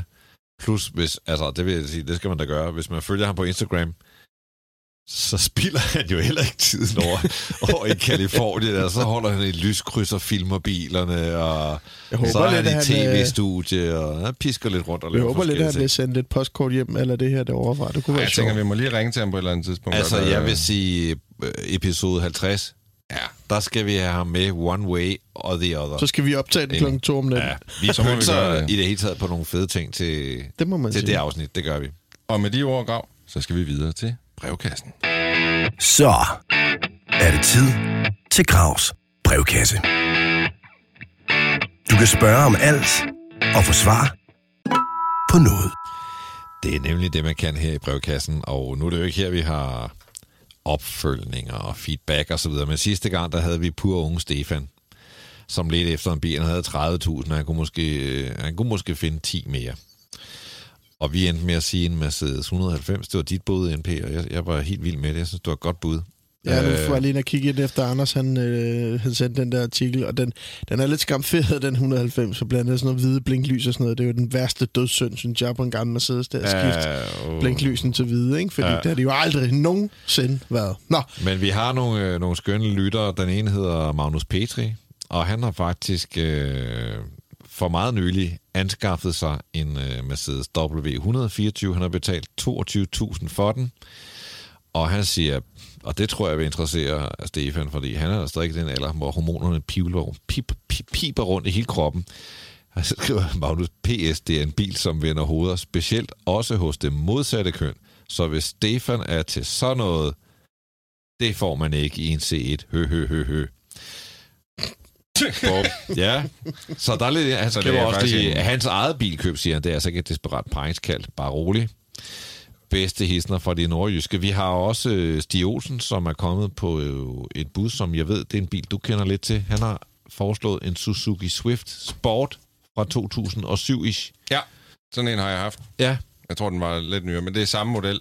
Jamen, det kan man også. Altså, jeg vil så sige, der er ikke nogen øh, kvinder, der vender hoveder efter en Suzuki Swift Sport. Nej, men, men det er jo heller ikke, det er jo bare et gættet kriterie, ikke? Ja, men jeg vil sige, øh, den er heller ikke så god til langture. Den mangler lidt et sjette gear, men den er enormt sjov at køre, og jeg vil faktisk sige, at du får den for en relativt billig penge, og de er generelt af ret høj kvalitet. Jeg vil ja. sige, en Swift Sport, eller... Er det ikke dig, Grav, der har lavet et... et Vi elsker biler, hvor der var sådan en helt Swift-klub med. Jo, jo, jo. jo, jo, jo. Var, det er jo ikke, man skal ikke fuck med det, de Swift. Nej, nej, nej. Hvad var det budgettet, var, Gav? Det var sådan tredive fyrre. Ja, men jeg tror, at fyrre, så er vi altså oppe og maxe. Jeg tror godt, du kan få sådan en tidlig Swift Sport for en tredive fyrre. Det tror jeg godt. Endelig har vi en lytter, der har foreslået en Ford Escort Cabriolet. Den fandme Den fed. har jeg godt set til salg, den ja. der. Jeg, øh, jeg har sgu nærmest selv tænkt over, det, det kunne da ja, måske være meget mærkeligt at køre. Det, der er med den, det er, at den er, den er noget dyrere. Og så er der lidt... Øh... Men der holder du også penge lidt bedre hjemme. Fordi jeg tror, absolut, det der udfordring, der er med en Swift Sport, så jeg, du ved, du kan købe dem for fyrre, og så ender du sikkert med at få tyve for den, ikke? Men det vil så sige til fordel for vores eget bud, Mercedes et hundrede og halvfems. Hvis man finder en pæn ind, man holder med lige, så tror jeg sgu også, grønene står meget godt der. Og mm. den ja, her... men det kan godt koste fyrre tusind at smide sådan en igennem syn, hvis den ikke er fin. Men hvad kostede den der Escort? Øh, øh, jeg kan ikke huske, hvad den kostede, men der står her. Altså, der er meget godt at sige, selvfølgelig. Men Kalechen har set bedre dage og er ravnet bagi. Og det er dyrt. Der er noget overfladerust, ikke ret meget. Den skal have monteret tre ud af fire håndtag på sæderne. Eller også ja. betyder tre fjerdedel håndtag på sæderne, jeg ved ikke helt. Okay. Men øh, der er lidt forskelligt med den, og, og der, der har det bare ligesom... Jeg tror ikke, at, jeg, altså jeg tror ikke, at vi skal kaste vores, vores gode ven ind i et bilkøb her, som, som kræver... Øh, at man ligesom er over den. Mm-hmm. Så har vi en anden øh, henvendelse. Peter Lester, han siger, at det er sådan ligesom mere i kategorien, er den fed? Det kan man altså også spørge sig om. Vi elsker det der, skal jeg købe den, skal jeg sælge den? Er den her bil fed? Nu ved vi i hvert fald sidste gang, der fandt vi ud af, at du synes ikke en B M W Z fire er fed. Nej, det, det fik vi da slået fast med syv tommer. Nå, men det, det har jeg da også fået at vide efterfølgende. Ja. Det passer måske meget godt til det, den type bil, at man tuder lidt over det. Så. Ja, jeg kan jo godt lide det. Ej, come on, det er gas. Hvis I ikke kan... Der er en, der skrev, du kører i S-klasse, du er ikke chauffør. Øh, nej, jeg kan godt lide at køre bil. Altså, ja, men... Hvis hvorfor, I ikke kan tåle lidt gas. Hvorfor, jeg kan jo godt være din chauffør. Du, du kan, bare, du kan chauffør? Bare sige, at du har en chauffør. Jeg ja. er din chauffør. Peter Lester, han er på udkig efter øh, vores holdning til den nye Defender. Han synes selv, den gør det rigtig godt. Jeg er ret pjattet med den, og jeg synes, det skøre ved den, det er, at, at den gamle Defender, det var jo en low-tech terrænbil. Ligesom Pandaen derude, ikke? Hiv i et håndtag, så kan den det. Øh, gør sådan her, så går den ned i redaktionsgearet. Det hele var ret primitivt. Den nye, der har du skærmstyring, og du sidder bare og trykker ind i en computermenu, og så, bup, bup, så gør den sådan og sådan og sådan. Så det, det er ligesom gået fra at være noget af det mest mekaniske til noget af det mest computerstyrede high-tech. Det er også blevet en super komfortabel bil. Der er noget, hvis med lidt god vilje, er der noget D N A designmæssigt øh, fra den gamle. Men et eller andet sted, så synes jeg, at de har rekonstrueret hele den her bil, skabt en ny Defender, og jeg vil sige, jeg kan godt lide den, og jeg synes jo også, den gamle som designikon er fed, men jeg gad kraftedeme med ikke køre rundt i en gammel Defender. Øh, den er simpelthen for ukomfortabel. Den nye, den er jo altså, det er jo som en, en Range Rover, altså det er virkelig en comfy bil. Hvad siger du, Richter? Jamen, jeg, jeg er sådan set helt enig i alt det, du siger, og, og jeg vil bare sige, at hvis man leder efter sådan de klassiske Defender-dyder, så noget af det, jeg har tænkt over, det er, at man måske faktisk burde købe en Suzuki Jimny. Altså, kan fordi den er så... Nej, men jeg ved godt, men er, er den ikke kommet lidt igen, eller hvad fanden? Nej, der er stadig problemer med det der udlednings... Nå, men det er mere bare, hvis du leder, lever, eller leder efter den her sådan helt spartanske oplevelse, hvor altså med manuel gear, firehjulstræk og ikke er så bekymret over det, så, så er en Jimny jo altså rigtig, rigtig fin, og den koster et par hundrede tusind. Men hvis du vil have... Altså, jeg er med på Defender-looket. Sådan en Defender halvfems, sådan en ny, er sgu ret cool. Mm. Jeg synes, øh, nu så jeg den i morges, da jeg var ude og gå med min hund, og der sad en forretningsmand i jakkesæt på vej på arbejde.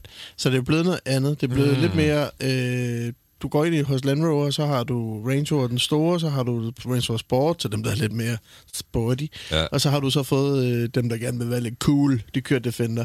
Jeg synes, den er ret fed. Jeg kan rigtig godt lide, når den står clean. Jeg har set den på de der metal øh, stålfælge. Mega cool. Så snart man begynder at gejle den, så synes jeg, det går helt galt. Jeg synes, det er så grimt, at når man begynder at smide mm. alodørk og skovl og altså, snorkel, ja, det passer overhovedet ikke på det. Sige, jeg har jo et ret svagt punkt for den der top V otte-model i halvfemser. Man kan jo få den med sådan noget øh, fem hundrede til seks hundrede heste. Så det er sort, og... ikke? Eller jo, jamen, du kan få den i alle, mulige, alle de farver, du vil, ikke? Men du kan få den i sådan en kompressorudgave. Der. Men det er jo dumt. Du skal, Om, du skal ikke ja, begynde, ja, det er da mega dumt. Du skal ikke begynde at guide den op med, med off, offroad-udstyr. Men det er, også det, derfor, jeg, det er også derfor, jeg bare lige nævner Jimny'en, fordi jeg synes, det, hvis du leder efter sådan en helt ærlig offroader, der ligesom kan det, en Defender kun en gang, så synes jeg faktisk mere, at det er en Jimny. Ja, altså, jeg synes jo noget af det, der, der gør, at den nye Defender har en berettigelse, det er, de andre, de er også blevet meget strømlignede. Ikke? Du mm. har, øh, den, det, jeg har altid elsket Discovery, fordi det var sådan en boxy bil. Altså meget funktionel kanter, det, det er lidt asymmetriske, den også har. Den, den nye øh, Discovery, som ikke er ny mere, men fire år gammel eller sådan noget, det, ligner jo, det ligner jo et slikket bolsje. Ja. Øh, så er der det er så også en Range Rover, men Evoque, meget øh, slikket bolsje. Velar, slikket bolsje. Jeg, jeg skal jo snart ud og køre i den nye Range Rover. Det glæder mig til. Ja, men Range Rover, det er jo ligesom altså det, der, en bil noget, med klasse. Man ja. lavede jo, nu går vi lige historie, men man lavede jo Discoveryen, fordi at uh, Defenderen var til landmanden og skulle i markerne. Range Roveren var til The Shire, altså ejeren af uh, godset. Men man manglede ligesom en bil, der havde komfort og lækkerhed som Range Roveren, man kunne køre i markerne. Rent faktisk så den første Discovery var nærmest lige så manøvredygtig i terræn, som Defenderen var. Mm. Så det ja, var sgu at den første Discovery var faktisk ikke så lækker igen, kan man sige, når nej. Man sad inde i. Men, jo, men, men, men du har helt ret. Alligevel, den kunne noget. Jamen, det kunne den. Jeg vil sige, jeg har faktisk siddet og kigget efter de tidlige Discovery, sådan en ja. tredørs... Øh, altså, det synes jeg, Discovery, Discovery fire. Ja, nej, Discovery, Discovery fire. Ja, firerne også. Jamen, Øy, de, alle, jeg vil faktisk sige, alle Discovery'er ja. Er faktisk fede. Men alt det bare for at fortælle vores ven Peter Lester, at her i Bilklubben, der synes vi skulle at den der Defender, det er en meget fed bil. Skal vi have en mere? Ja, lige hurtigt. Kom så. Så kommer der altså en, som er lidt aktuel. Øh, Jakob Øllegaard. Porsche ni hundrede fireogtyve. Hej Bilklubben, jeg overvejer at anskaffe mig en veteranbil, og har i den forbindelse forelsket mig i en ni fireogtyve. Mit spørgsmål er derfor... Kan det betale sig at importere ni fireogtyve fra Tyskland til mellem, tredive og, til mellem tre og fem tusind euro, øh, der lige kræver et par uger i laden med en svensk nøgle frem for at købe en til omkring halvfems tusind på danske plader, som er køreklar og det hele? Øh, jeg kigger også lidt på lidt Triumph og lidt forskelligt. Jeg vil sige her, jeg har en meget klog ven, som hedder N P, og han siger... besværet, bøvlet, omkostningerne ved at købe en billig er lige så højt som på at købe en dyr, og derfor, det vil sige købe en dyr. Hertil kommer, jeg var ude og køre den her ni fireogtyve i, øh, var det i fredags, jeg kan ikke huske det. Men øh, jeg, jeg er så meget på, at du skal have ni fireogtyve, men der findes altså gode ni fireogtyve i Danmark, og gå efter en af dem. Det vil være mit råd. Hvad siger du, N P? Jamen, enig. Du sidder og ser, åh, oh, fem tusind euro, det, man tænker jo ikke, det er ingenting. Der skal lige hjem også, skal lige transport, skal lige det ene og tredje, fjerde. Og for de der biler, der ikke er særlig god stand igennem syn, fordi du indbyder jo til, at den skal tjekkes. Mm. Hvis du køber en dansk, så har du måske otte år, så den skal synes, eller fire, eller whatever, hvad du kan være heldig. Her, der skal den jo fucking synes, og der går de altså bare ned, og så, jamen, den, det skal skiftes, der er rust i den vange, det der, det bliver hurtigt dyrt. Min øh, B M W syv-serie gav jeg jo næsten halvtreds tusind for, for tolv synet, ikke? Så hvis man var med på at betale ti tusind ja, ja, euro altså. og, og købe en dyr en, så vil du sige, så var det en god idé at vælge. Ja, men der gemmer sig også ja. men... altid ting i de dyre. Man skal ikke tage noget crap hjem fra udlandet, det er nej. Det, du siger. Så køb så godt som muligt, men så, hvis du ikke har pengene til det, så køb noget andet. Mm. Fordi det bliver den der drøm. Ah, men det, uh, altså, jeg har gjort så mange gange. Der findes jo også billige Porsche ni fireogtyve i Danmark. Jeg nu ja. sad og kiggede lidt her. Ikke? Der, der, der er nogle stykker købe til sådan salg. En, der har fem år til syn, og så lægge ti tusind på at få den shined, mm. end at skulle igennem hele systemet og vente på skat. Altså, og hvad er afgiften på en ni fireogtyve? Mm. Jeg tror, den er ret høj, for det er en firser, ikke? Jo, den jeg kiggede på, det var fireogfirs. Jeg ved ikke, hvordan du kunne også få dem øh, slut halvfjerdserne. Men i midt firserne i Danmark var der, i seksoghalvfjerds. Der var inflation. Det vil sige, at øh, for eksempel min fem tres S L Mercedes syvogfirs, ikke, øh, jeg har i kælderen, den øh, kostede en komma otte millioner i nitten syvogfirs. Så, og når du regner registreringsafgiften ud på den nu, jamen, så bliver det jo et godt stykke over syv hundrede tusind, man skal betale for at få den på plader. Heldigvis er det så den billigste vurdering, der, der, der vinder, så man laver også en markedsvurdering. Men jeg siger bare, øh, han kan godt risikere at brænde nalleren lidt på en fyrre, halvtreds, tres tusind kroners afgift på sådan en. Og så er vi altså lige pludselig over hundrede. Men jeg vil også give N P ret, simpelthen bare, altså køb den dyreste, du har råd til, eller køb den bedste, du har råd til i hvert fald, og, og hvis ikke du har råd til at købe en af de rigtig gode i fireogtyve, så tror jeg altså også, du skal holde snitterne væk. Men jeg vil sige, at hvis han kan finde en i Danmark, ligesom den der, du var ude at prøve, ja. Dag, altså, det var, da, man kunne bare se, at det var bare sådan en god, ærlig, god. Solid bil. Præcis. Øh, til en meget fair pris, og så synes jeg også, altså, jo, så er det, så er det jo sæder og et instrumentbord, der er, der er flækket, men du ved, det er jo ikke, det er ikke mm. uløseligt. Nej, det er jo bare nej, sådan lidt et spørgsmål om, hvornår man gider at gå i gang med det, og så videre. Ikke? Det siger jo også alt om, den, den bliver solgt altså på en ja. Weekend, ikke? Ja. ja. Så øh, med de ord, mm. var det brevkassen? Det var brevkassen. Og det var Gravs brevkasse. Du kunne have spurgt om alt, og måske fik du svar på noget. Og nu er det blevet tid til Anders Richters fænomenale, fantastiske, fabelagtige, mytiske, til tider uigennemskuelige, til tider lidt gætteagtige konkurrence. Men lad os da bare kalde det en quiz, lad os bare satse på, at det i dag handler om at vide noget. Så jeg igen kan okay. få mit sjæl. Og Richter være temaet i dag. Jeg vil sige, uh, temaet i dag, eller quizzen, jeg har simpelthen begyndt at give dem navne. Det her, det hedder biler opkaldt efter vinde-quizzen. Uh! Ja, det er fucked up. Uh, men det var, fordi jeg sad og lavede den her nyhed med Maserati Grecale, og så synes jeg, at Grecale lød da ikke som et, et vind-navn. Og så hvis du jeg... nu siger Maserati Fekale, så kunne det godt være sådan en brudt. Helt anden vind et helt andet sted. Øhm, og så gik jeg i gang med at sidde og nørde det der en, en sen aften, og så endte med, at jeg faktisk havde lavet en hel quiz, kun med biler, der er opkaldt efter forskellige vinde. Og det er den, vi skal i gang med nu. Er I klar? Yes. Hmm. Jeg skruer lige lidt op. Altså, jeg det. elsker temaet. Det er bare, det er allerede godt, det er der, godt, det er der har du to ting, jeg godt kan lide. Og biler bare, og ja. vind. Og... Øh, bare lige for at opsummere, vi har syv normale spørgsmål. Kan du godt lide vindgrav. Vi har syv normale spørgsmål. Vi har et finalespørgsmål, som er sådan et ledetrådsspørgsmål. Og så kan der forekomme bonusspørgsmål, der giver ekstra point. Og jeg må heller lige holde en liste parat herover, så jeg ved, hvem det er der får flest. Ja, der er jo altså kun to, der er med i quizzen. Er I klar? The Duel. Uh, spørgsmål... Jeg sidder lige... Så der padler lidt? Ja, det gør jeg, fordi at... Jeg, synes, jeg kan synes, jeg kan høre, når oh, det er svært. Jamen, jeg synes, det var som om, der mangler nogle... Øh... Nå, det er også lige meget. Vi tager den stille og roligt. Spørgsmål et. Folkevogn Golf har med tiden faktisk skabt sin egen bilklasse. Det er en golfvind. Ja, det er, det er sådan en strøm. Ja. Gud ja, en strøm. Så det kan godt være, det første spørgsmål er lidt mærkeligt. Nå. Så er vi i gang. Folkevogn Golf har med tiden skabt sin egen bilklasse og er blevet ekstremt populær. Men hvilket år kom modellen på markedet? Var det A, nitten fireoghalvfjerds? Var det B, nitten femoghalvfjerds? Eller var det C, nitten seksoghalvfjerds? N B, du sidder og holder dig for. Jamen, fordi jeg har prøvet at tænke på, hvornår boblen stoppede. Boblen? Ja. Var det ikke en efterfølgende? Jeg tror, det være, øh, jeg tror bare, I skal vælge at gætte. Det er fireoghalvfjerds, femoghalvfjerds eller seksoghalvfjerds. N B, du siger seksoghalvfjerds. Grav, du siger fireoghalvfjerds. Og det var A, fireoghalvfjerds. Grav, du får et point. Jeg kører altså bare... Øh, Fik du sådan en fabriksnø en, da du blev atten? Asiater-årlet nede i bunden af den her jingler. Jamen, jeg ved ikke. Det er som om, at øh, Breinholt har nogle andre jingler. Kan vi køre røgelse til quizzen? Ja, det, det er bare en enkelt gang, vi, måske. Noget. Jeg synes ikke, vi har været så langt i den her før. Altså pinde, mener jeg. Røgelsespinde. Ja, ja. The, the sticks. Ja. Er I klar til spørgsmål to? Mm. Pagani Zonda er et ikon i hyperbilsklassen og skabt af Horacio Pagani. Men i hvilket land er han født? Er det A, Chile? Det kunne den ikke mere. Vi tager lidt mere. Eller er det A, Chile? Er det B, Italien? Eller er det C, Argentina?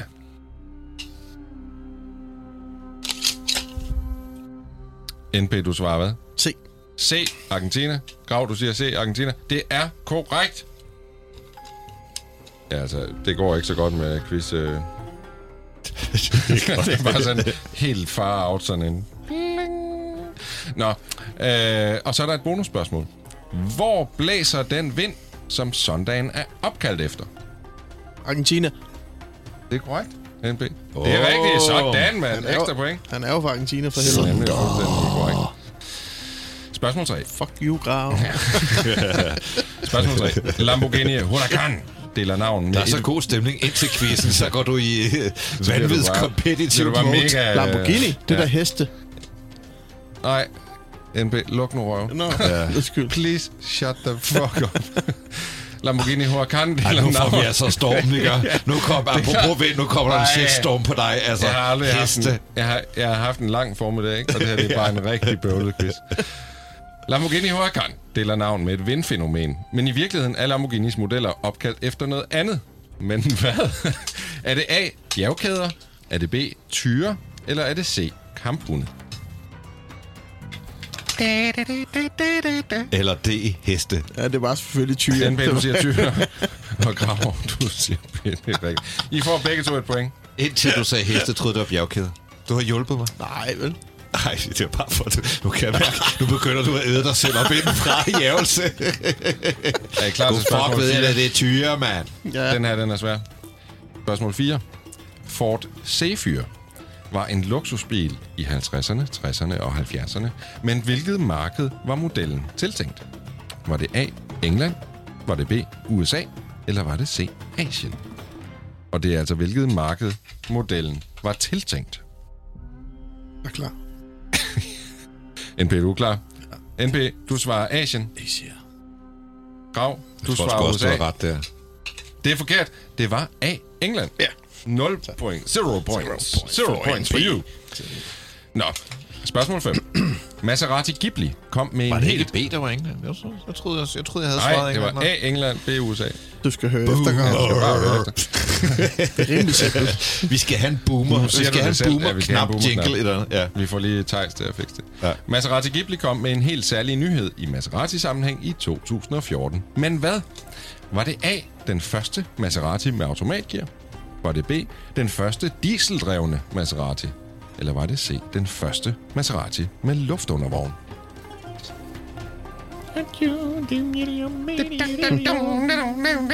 Det var godt, jeg ikke fik spurgt Breinholt om de rigtige sådan jingler inden. Hvad siger inden du, Gav? Diesel. Diesel. Og hvad svarer I? Begge to? Jeg har haft en, en Maserati for otte med automatgear. Korrekt. Det var nemlig, at uh, Ghibli var den første Maserati til at komme med diesel. Nu kommer vi til noget, der er rigtig, der er rigtig fedt, og det er lidt svært, tænker jeg. Finally. Ja. Spørgsmål seks. G M C Cyclone er, yeah. hvis du spørger mig, verdens absolut fedeste pickup truck. Men hvad var det specielle ved den, da den kom frem i nitten enoghalvfems? Var det A, at den udelukkende fandtes i rød? Var det B, at den kunne slå en Ferrari tre otteogfyrre på en quarter mile? Eller var det C, at den delte motor med et militært køretøj? Skulle der ikke en pickup, eller? Den har der ikke, den har der der. Du skal bare bagpå. Fucking svare på spørgsmålet, N B, og ikke diskutere. Er I klar til at svare? Åh, oh, det skulle. Ej, god. Ja, men jeg havde taget den forkert bogstav.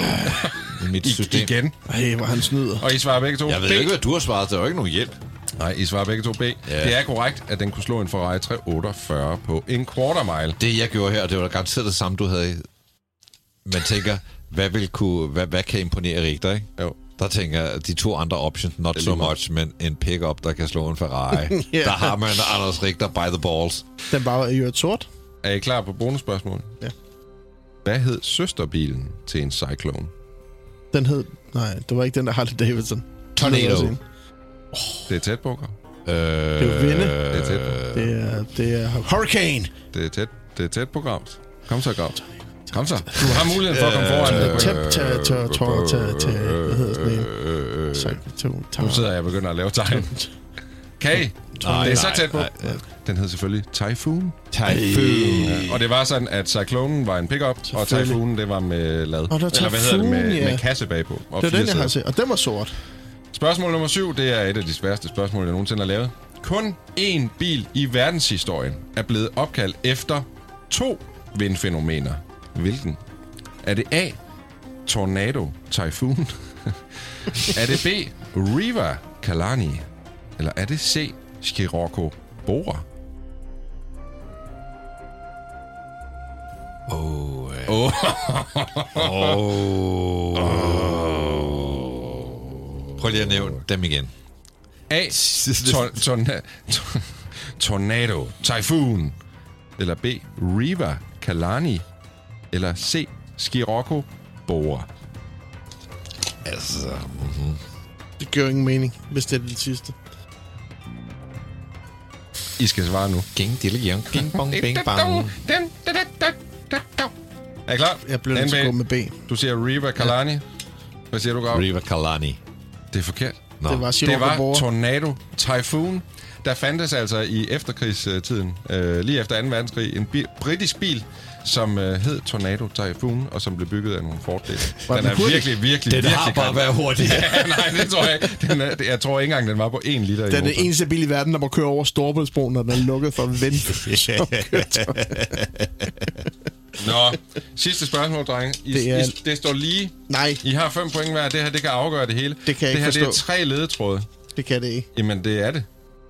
Jeg har fået de rigtige point. Jeg lytter, du skal bare gætte rigtigt noget mere. Jeg lytter det igennem bagefter. Gør det. Et. Første ledetråd. Kom i nitten treoghalvfjerds. Kom i nitten treoghalvfjerds. Det gjorde din far. Ja, det er jeg lovet for. Og så, så blev jeg født i syvogfirs. Polo. Inkubationstiden var lidt uh, sen. Det er forkert. Polo. Er I klar til spørgsmål to? Øh, kom i treoghalvfjerds. Er I klar til ledetråd to? Ja. Elsket af den kørende sælger. Elsket af den... Share. Share. Passé. Det er rigtigt, yeah. Så behøver jeg ikke at lytte det igennem, fordi så vinder jeg alligevel. Ah, det er sgu godt, det derinde. Det, ah, det var flot. Når vi hørte den sidste ledetråd. Hvor mange herinde har haft en Passat? Jeg har faktisk aldrig haft en Passat. Jeg har aldrig haft en Passat. Gud, jeg er den eneste haft en Passat. Men sidste ledetråd var, at den nogle steder også blev solgt under navnet. Kan I gætte? Sapat. Santana. Oh, ja. Yeah. Oh. Det var et nemmere et. Var der ikke sådan en, en lidt uh, hatchback-version uh, af der hed Santana på et tidspunkt? I Danmark også? Ja, det var der sikkert. Mm. Så gammel er vi jo ikke, Grav. Det kan vi skal jo ikke vi lige, uh... Skal vi lige opsummere? Nej, skal vi skal lige, uh, lige den sidste afslutning på det her. Ja. Gå to YouTube and subscribe. subscribe. Og husk også lige at gå ind i vores øh, webshop, som hedder bilklubbenpodcast punktum d k, ja. Fordi jeg har lige talt med Jesper, der styrer vores webshop, og han siger, at der er nogle nye produkter på vej. Og med de ord, så vil vi sige tak for afsnit otteogfyrre. Fedt. Tak, fordi du lytter til Bilklubben. Det sætter vi rigtig meget pris på. Har du spørgsmål eller gode råd til vores podcast, så skriv endelig til os på Instagram eller Facebook under navnet Bilklubben Podcast. Eller du kan sende en mail på hej bindestreg bilklubbenpodcast punktum d k. Vi køres ved næste gang.